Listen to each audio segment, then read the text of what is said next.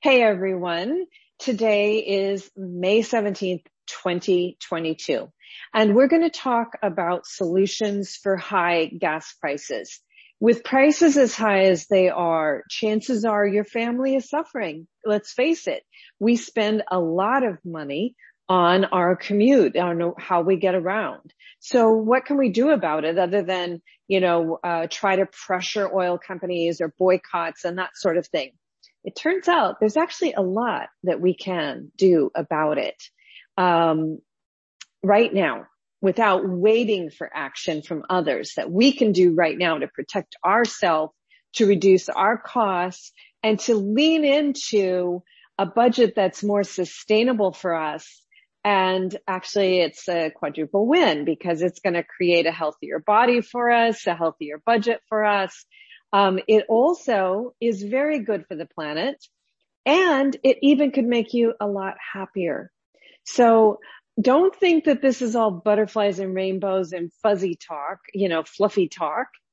There is some real serious data here that you're going to want to look at. So stay, stay with me. I'll be right back and we'll get right into my PowerPoint presentation.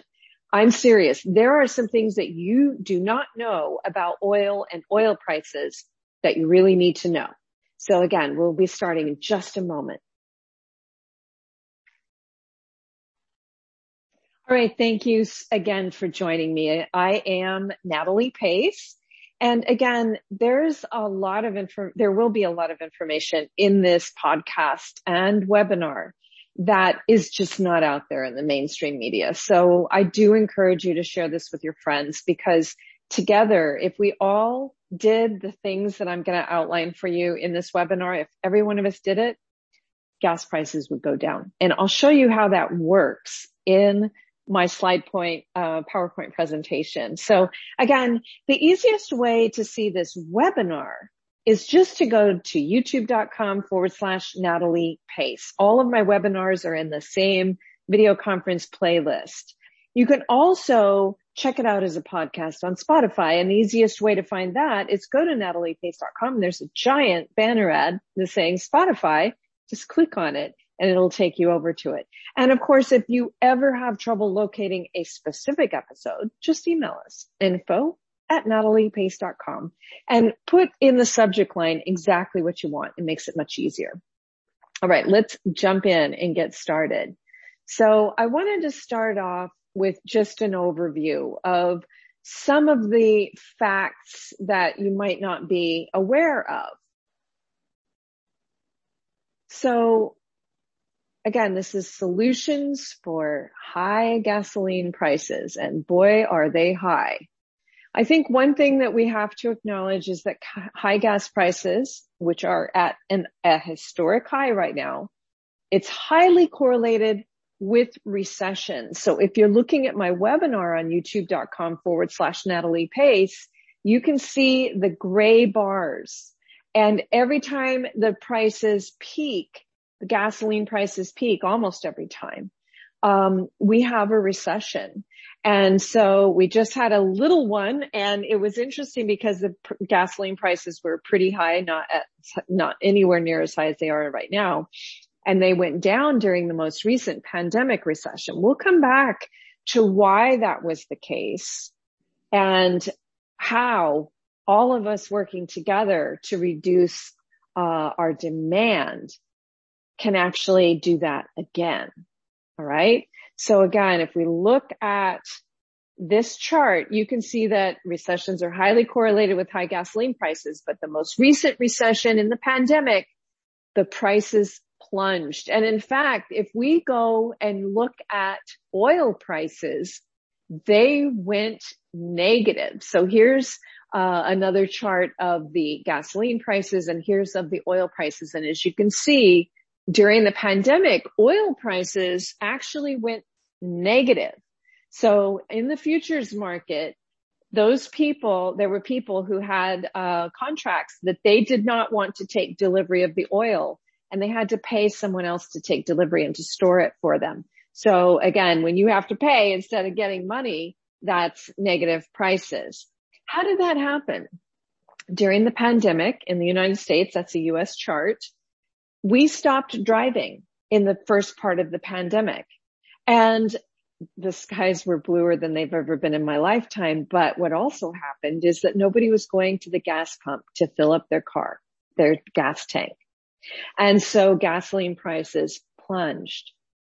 Again, there are two sides to this equation. Right now we have a tight supply, particularly since we're boycotting Russia. But on the demand side, if we were to say work from home more, telecommute more, um, you know, maybe postpone the vacation, whatever it is that we can do. And I'm not telling you that you should give up fun and adventure. I'm just saying that there is a correlation between supply and demand and that you will be able to, um, you will be able to control the prices more if we reduce demand. That, that's a big piece of this. And again, we were able to do that during the pandemic because we had lockdown, but there are a lot of people that are still working from home. So this is actually something that we could choose to do this time rather than being forced to do. So one other thing I wanted to make sure you guys are aware of is that the U.S. is almost energy independent um, on the gasoline side. So we produce the most, 20% of the world's total is produced in the US, and we consume the most, 20% of the world's total is con- consumed in the United States. And that is why the US isn't suffering quite as much as the European countries might, although gas prices, you know, and oil prices, gasoline prices in the US are uh, subject to the global demand. So when, you know, we have a shock like Russia boycotts, of course, everybody, gas prices go up, oil prices go up. As long as the war continues, they're usually oil prices stay high. So unless we find a way to reduce demand, oil prices will remain high. Now, the other side of it is that if we reduce our own personal demand, then the amount that we pay goes down because we're using less.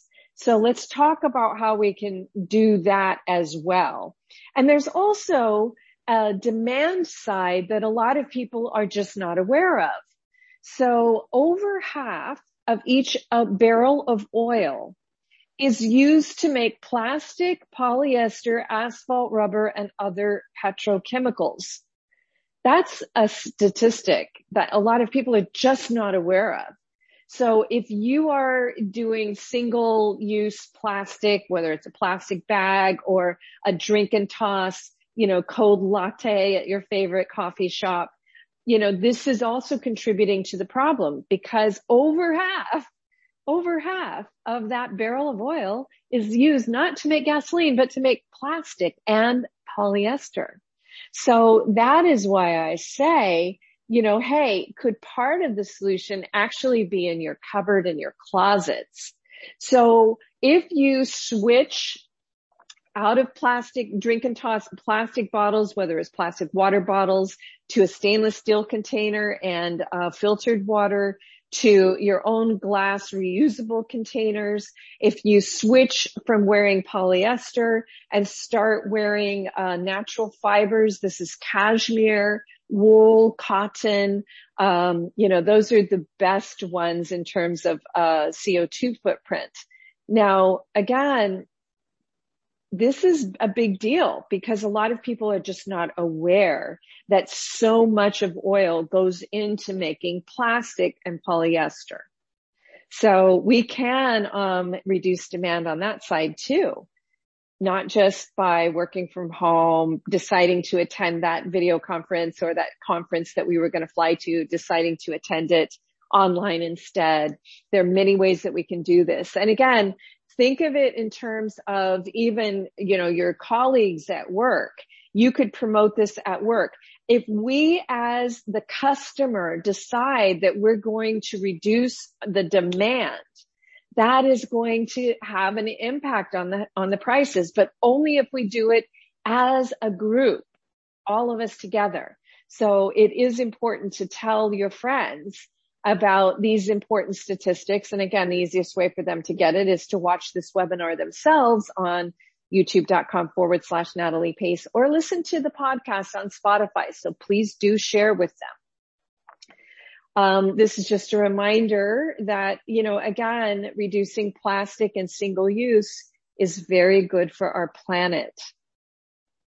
So these are quadruple wins, healthier planet, healthier budget, healthier body, and happier life. Now, here's another statistic.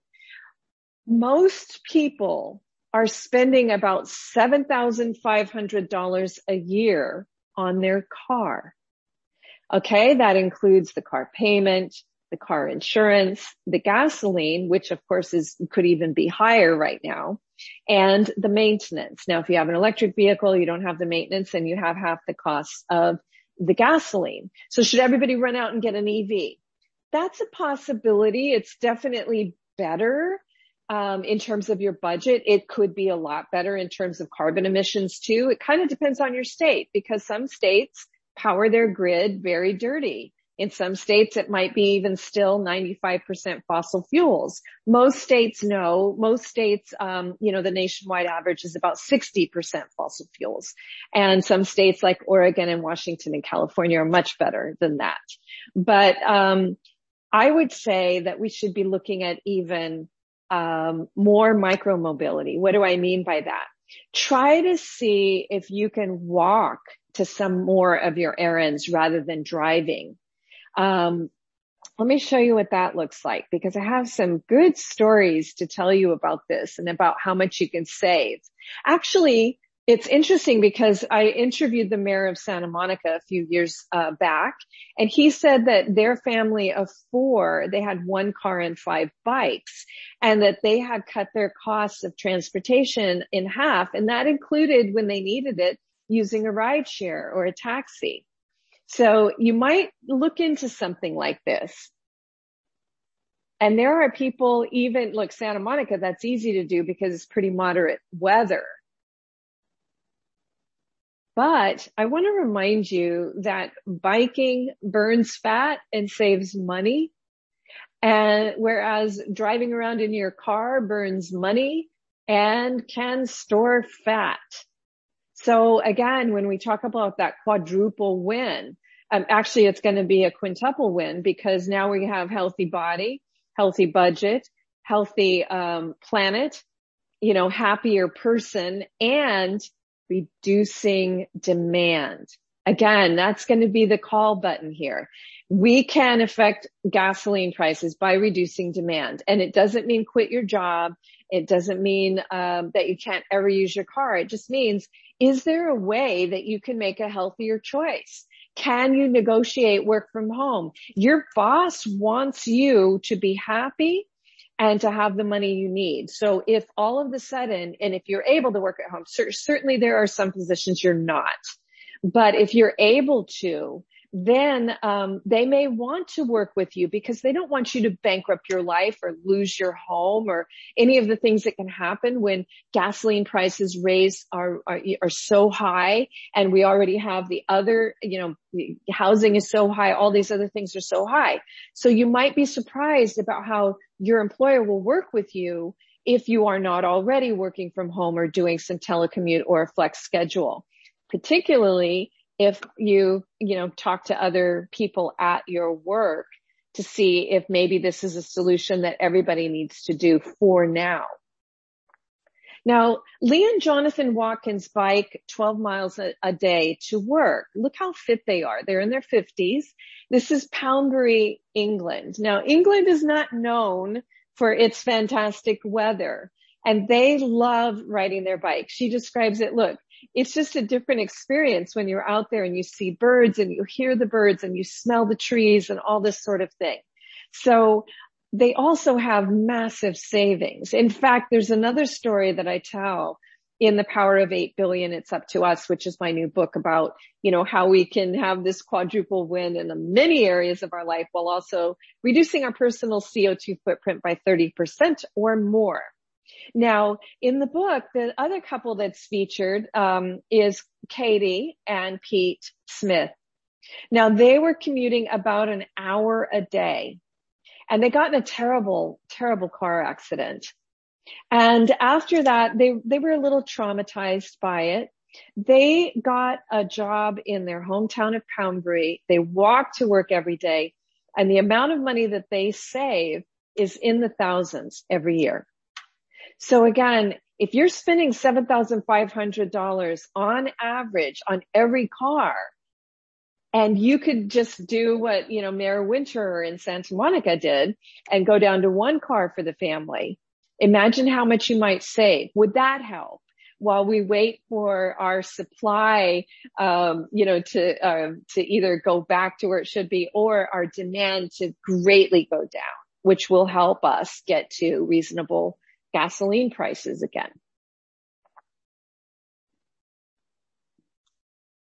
So a lot of people say, I don't want to ride a bike because it's just not safe. So, you know, that's where you have to com- communicate with others.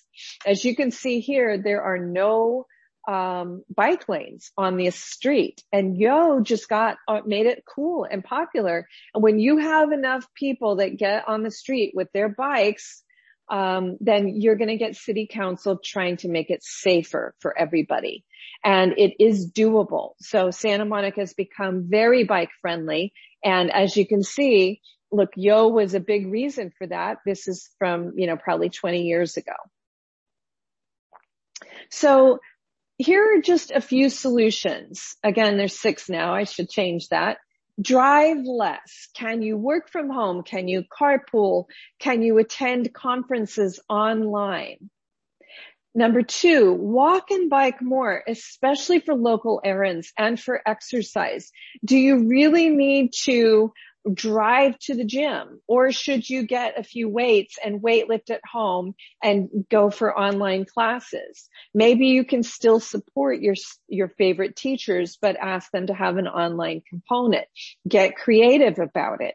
Um, ask people because everybody wants lower gas prices.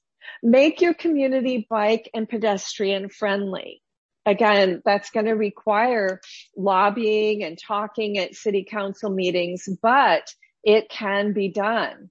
Um, there are blueprints all over, especially from Santa Monica that your city council can use. Eliminate plastic. So again, we have to remember and tell all of our friends that little known fact that over half of the barrel of oil is used to make plastic, polyester, asphalt, and other petrochemicals. So if we can reduce the demand on plastic and polyester and that sort of thing, then we can also be, um, you know, helping, uh, especially if all of us did it. Wear only natural fibers. So again, polyester is a petrochemical. It's also, you know, not that breathable. It, um, you know, chem- uh, oil-based chemicals like that, they actually attract bacteria more than natural fibers. So you're going to be doing yourself many favors. This is viscose that I'm wearing, FYI. It's another natural fiber. It's not quite as great as uh, wool or cotton, but it's pretty good. And then buy less of everything. You know, we just have to remember also that when we buy something that's made in China, it gets shipped over. Can you imagine how much oil and gas is used on those barges from China? Can you just imagine it? So if we buy less, then we are actually reducing the demand of transportation and transportation is about 30% of all of the CO2. Well, you know, we've already talked about it. 20 of the biggest oil companies are responsible for over one third of all the CO2 in our atmosphere. So if we can reduce our own personal one, but also reduce the transportation of industry and of shipping and all of that, that's going to go a long way to reducing demand. So what control do we have? We have control of trying to limit and to cut back on how much oil and gas that we have to use personally. And that does include the petrochemicals plastic, polyester. That does include transportation costs of buying a lot of stuff. And we also want to make sure that we are trying to make this more permanent because as we're seeing, you know, this kind of shock, whether it comes from war or boycotts or, you know, a pandemic, these kinds of shocks really affect our commodities that our lives are dependent upon. So the more that we can get informed and the less reliant we are on fossil fuels, the healthier our budget's going to be and also very good for the planet. So we have again these six tips drive less walk and bike more make your community bike and pedestrian friendly eliminate plastic wear only natural fibers and buy less of everything and remember that every cent you own and every moment you spend is always an investment. Now again, a lot of this information and much, much more is found in the power of 8 billion. It's up to us. This is a new book and the president of earthday.org wrote the foreword. She is, um, Earth Day is the biggest uh, environmental organization in the world. Go to nataliepace.com and you'll see the power of 8 billion. It's up to us book cover right there. All you have to do is click on it. As you can see, I made it as low as Amazon would let me. I think it's $2.99 for the ebook. The print edition is more because we're encouraging you to buy the ebook. But again, my challenge is that we should each reduce our own personal CO2 footprint by 30% or more this year. And the good news about it is it's a quadruple win. We're going to have more money in our budgets for things we like a lot more than pumping gas. So thank you again for joining me. And it is very important that we, each one of us is not alone in this task. If we can get everybody to start reducing their demand on oil and gas and other petrochemicals that are made from those barrels of oil, then we can, in fact, faster than the politicians and the leaders are going to do it, we can take the gas prices down. But it will require all of us doing it. So my challenge to you is to get the word out. Thank you so much for joining me again, Natalie Pace. Visit nataliepace.com share the podcast, which is on Spotify, share this webinar, which is going to be on youtube.com forward slash Natalie Pace very soon. And again, one last time, see how easy it is to find me on Spotify. All you have to do is go to nataliepace.com and you'll see the Spotify tab right there. You'll also see all of my other social media, whether you want to follow me on Instagram or Twitter or Facebook or email or LinkedIn, whatever it is that you're interested in, you're going to be able to find me there. Thanks again for joining me and together we can do this. Again, you know, when we wait for politicians and leaders to do things, really takes a long time. When consumers act, action happens. All right. Thanks so much. And by the way, tomorrow I'm going to be doing it again because there's a lot of people that are getting very tempted to buy a house high while prices are at an all time high and sales are actually slumping and interest rates are rising. So should you buy that house? We'll talk about that tomorrow. Thanks again. Bye now.